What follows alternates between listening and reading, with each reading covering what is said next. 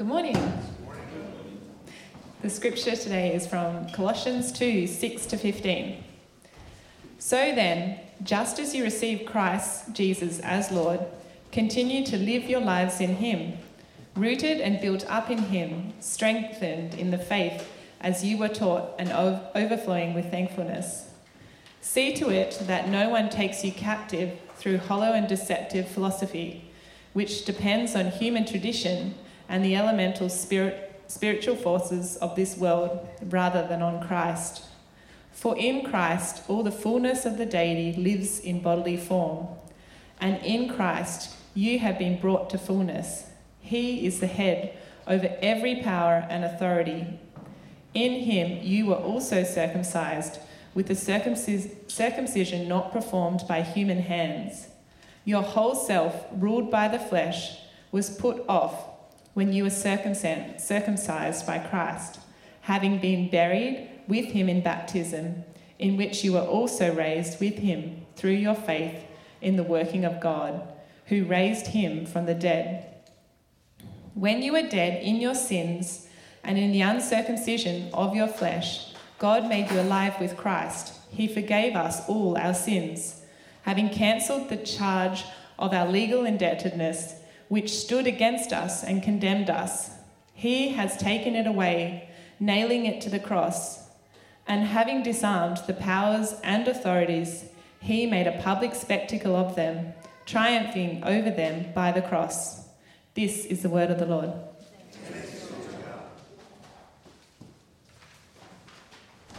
Thank you, Hannah.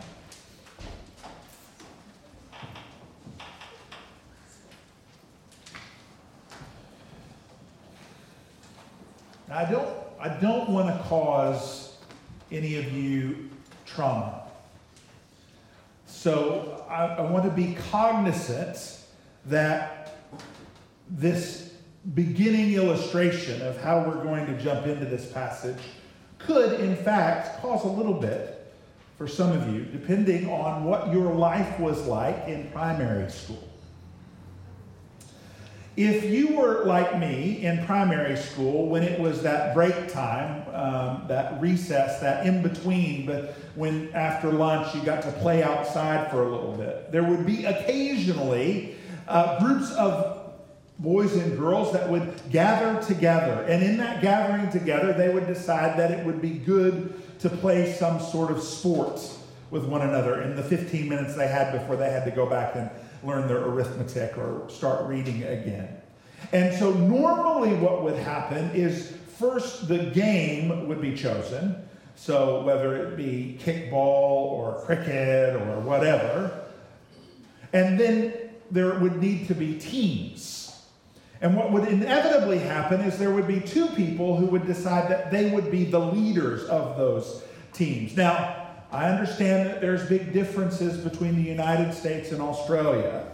I understand that in Australia, a lot of people don't like the idea of leadership. So I don't know if people like chose straws or how you guys do it over here, but I will tell you that when I was in elementary school, it was always the first, loudest, most boisterous person that was like, I've got this team, I've got this team.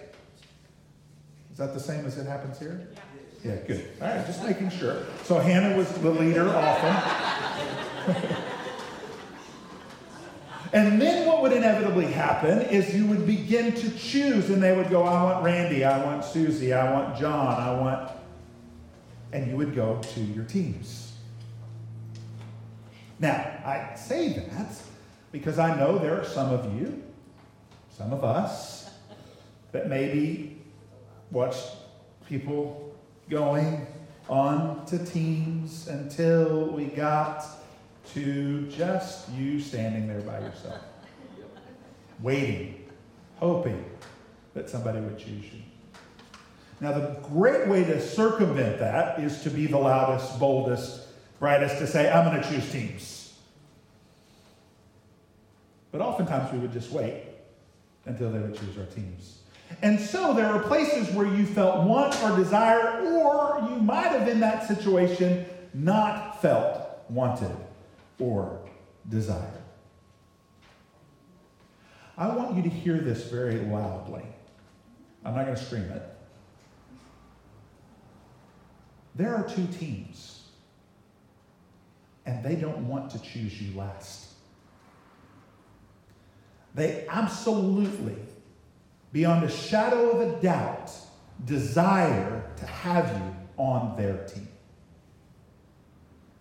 Augustine puts it this way there is the city of God, and there is the city of man.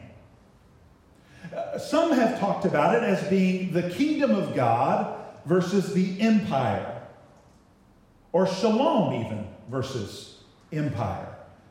We see that all throughout the Bible, that there is this battle that is raging between those who want to control us that are empire and those in God, in his shalom, that desires to love us and have us with him. You see, each one of you are so valuable that there is a battle that is constantly going on for your attention and your allegiance. If you don't believe me, just look up the stats on multimedia and commercials and how much is spent to get you to be someone who uses someone's product. Anytime that there is an issue that is arising, like now, that is currently happening in our country, there are sides proclaiming and spending tons of money to grab your attention and your allegiance to bring you into their camp so that they have you. Now, in Colossians, Paul knows that. And he's writing to the churches in Colossae and Laodicea, and he's letting them know that there is a battle that is going on for your attention and your allegiance. There is a desire to have you on one team or another team. And over the next couple of weeks, we're going to dig deeper into what that means. And so today, we want to talk about the foundation that Paul wants to lead for us. That Paul to the church in Colossae is saying, You have a foundation as you enter into this battle. And it is a battle for your heart and your mind and your soul. A battle for all your strength because you're that valuable that people want you. And so today we're going to talk through what does it mean to have a foundation and what does that foundation look like. Next week we're going to talk a little bit more practically about how we engage with this battle. And then in the third week we're going to talk about maybe what are a few things that are out in the world who are actually vying for our allegiance. And how do we with the gospel deal with those? But perhaps you're saying to yourself, uh, Lee, tell me where you're getting that in the scripture. That would be good since you're a pastor. I want you to look at verse 6, and I want you to look at verse 15. Verse 6, it says, So then, just as you have received Christ Jesus as Lord, continue to live your lives in him. And then verse 15, and having disarmed the powers and authorities, he made a public spectacle of them, triumphing over them by the cross. You see, in those two places, Paul is distinctly saying that in this battle for your allegiance, Jesus has triumphed. When, when Paul calls out and said, Now that you've received Jesus, Christ Jesus, as Lord, it is a direct attack on Caesar. Because Caesar is Lord. Caesar is the one who is being, bringing peace. Caesar is the one who gives them what they need. Caesar is the one who has cared for them. And what Paul is saying is no, Jesus is Lord. He is the one you submit to, He is the one who protects you, He is the one who guides you, He is the one who provides for you.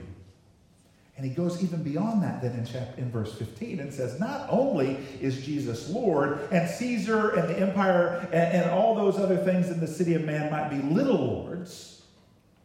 He says, No, they've absolutely been disarmed from all their power. They have no power or standing or authority at all. Not only that, Jesus on the cross has made them a public spectacle. Saying that all that they promise you, all that they say that they will give to you, is foolishness, a public spectacle, because of what Jesus has done. And so that's good news for us. That's a place for us to go, yes. So in Christ, as it says here, continue to live your lives in Him. I have a Lord who desires me differently than the lords of this world. I have one that has actually defeated those powers that seem to wrestle in my soul and spirit so hardly, so, so radically moving towards me, wanting to gain my allegiance, that Jesus, in fact, has disarmed them. That for those of us who are in Christ, living our lives in Him, they no longer have power over us. That ultimately we can look at it and say, no, I'm not going to submit to authority that you no longer have. But he reminds us that we cannot do that unless we are rooted and built up in Jesus, unless we're strengthened by our faith that is within him. He says, continue to live your life in Christ as you are what? Rooted and built up in him, strengthened by the faith that he gives you, that he has perfected. I think it's good for us to think through how these relationships work. You see, the relationship of these powers that have been defeated are based on a transactional sort of relationship. If you do, if you follow, if you submit, then we will give you these things. If you align yourself with how we believe, if you align yourself with what our values are, then you'll be in good graces. Then you'll be accepted. Then you'll be okay. But if you don't, then there is punishment. If you don't, then you will receive the wrath. If you don't, then we'll do everything that we can to either shun you or bring you into alignment. However, with Christ in the city of God, this is a reciprocal relationship. It is one where the Father is not looking for what he can get from you, but in fact looking for what he has given to you. In the city of God, it's not about how valuable you are and what you can bring to the situation. It is your value that comes from God's desire to have you on his team. Well, how do we know that? Well, Paul reminds us of what this relationship looks like in verses 9 all the way through the rest of these sections that we're looking at. First, he wants to remind us that Christ, in fact, is the fullness of the deity, that he is the head over every authority. But then he says this It is in Christ you have been brought to fullness. That it is in Christ that your emptiness, that in Christ your lackingness, that in Christ your inability to be all that you want to be, which is the promise of the world, right? I'll make you and I'll give you everything you want to be who you are and who you want to be. He says, No, I know who you're supposed to be. And in me, you will be as full as you are. You'll be the real you, the truth you that you were made to be. But that only happens within me. And then he gives this great illustration of circumcision and baptism. And we're going to come back to that in just a second and what they mean to us. But verse 13 says, When you were dead in your sins and in the circumcision of your flesh, God made you alive with Christ. He forgave us all of our sins, having canceled the charge of our legal indebtedness, which stood against us and condemned us. And He has taken it away, nailing it to the cross. That it is for you and I that God comes and moves. And that's the reason why it is reciprocal. We receive in this relationship.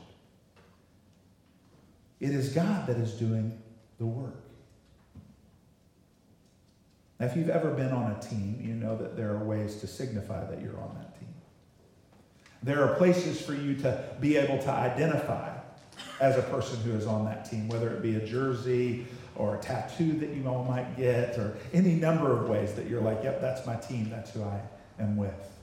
Well, Jesus reminds us here through Paul that there are two ways that we recognize what is happening to us. To, to clarify and make very obvious to those around us that we're different and we're not part of the city of man, that we're part of the city of God. The first is circumcision, and the second is baptism. Now, when he goes into circumcision, is because when, when God calls Abraham, and I've put that in the, the, the readings in Genesis 17, the additional readings that you can look at. When he calls Abraham, he does something. He asks him to do something, which is to circumcise himself. Yes, ouch, Shirley.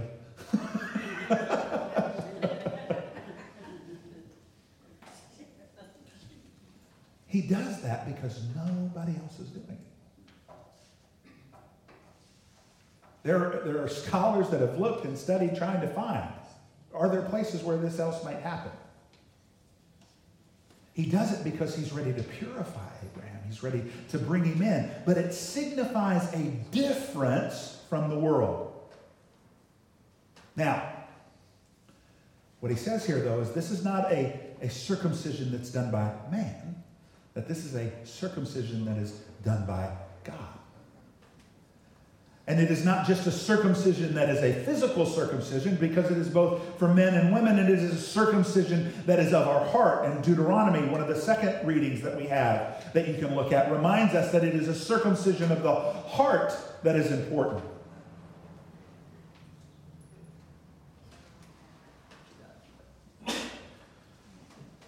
Listen to this why this is important for us to understand.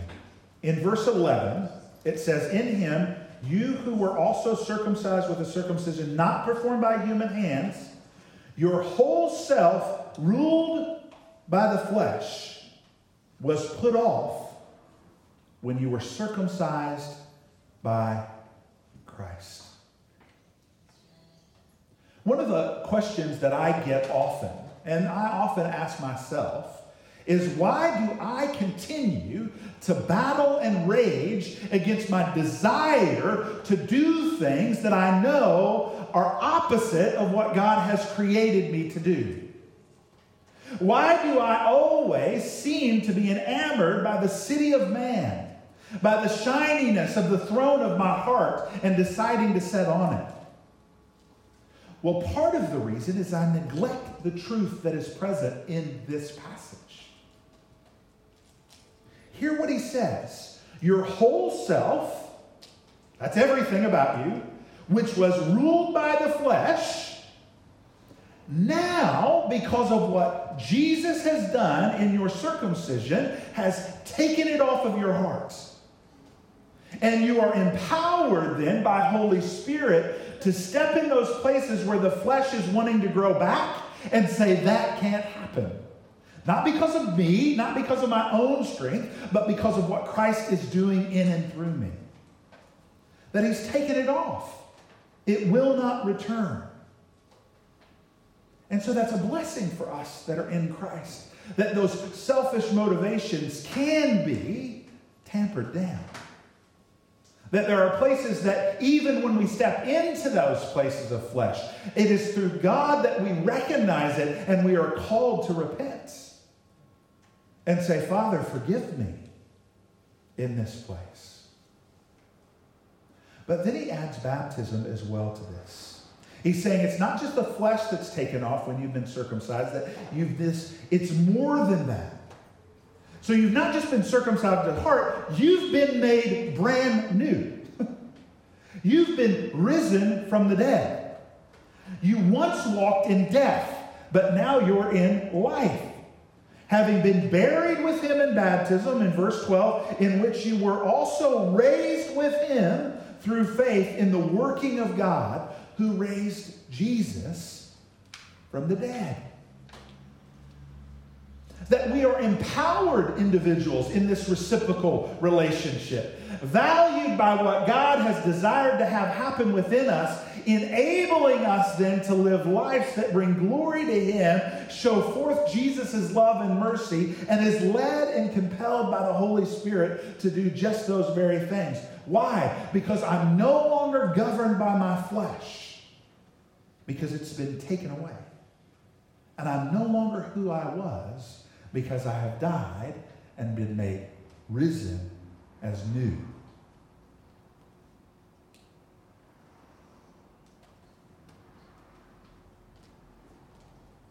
But just to be clear, the person who was always last being picked, they still were on the team. Your unworthiness does not keep you from being on the team. Because God's worthiness comes to you through Jesus. I want to encourage us that as we step into this, and next week when we look at it even more deeply, and the week after when we look into it a little bit more deeply, that as we see the things that are happening and the things that are battling against us and longing for our attention and our allegiance, it can seem overwhelming. We could walk to a place of despair, a, a place where we think, how is this ever going to be? Or as many of the folks that I'm walking with right now have said, how about Jesus just coming back tomorrow? Wouldn't that be great? And wouldn't it be great? Maranatha, Lord, Jesus, come. But because we don't know the time and the place, in that place of walking, it is here where we see what it means for us to have our life continue to be lived in Jesus. Go back to verse 7 rooted and built up in Him, strengthened in the faith that is being taught to you, that you are learning, so that what? You can overflow in despair? No. So we can overflow in thankfulness. That it's in this place when we see the tragedy, when we see the fight, when we recognize the battle, when we hear those things that are trying to gain our alliance and our allegiance, what we must do is not look at it and condemn it. We look to God in thankfulness and say, Thank you for bringing me out of darkness and into light. Thank you for making a way for my flesh to be removed so that I can walk with you in spirit. Thank you for making me move from death into life. Thank you for empowering me with Holy Spirit. Thank you for giving me a community of people who will walk with me as well. Thankfulness. A sign that you are walking continually in Christ is the level in which you are grateful in your life. It is a fruit that bears witness to the place that you are. The reality of where your heart is aligned. And so, in this place, in this passage, we are set to know our life full in Christ is our foundation as we walk into this battle. And we can be thankful that He is with us and has already overcome. Let me pray for us. God, we are thankful for your word.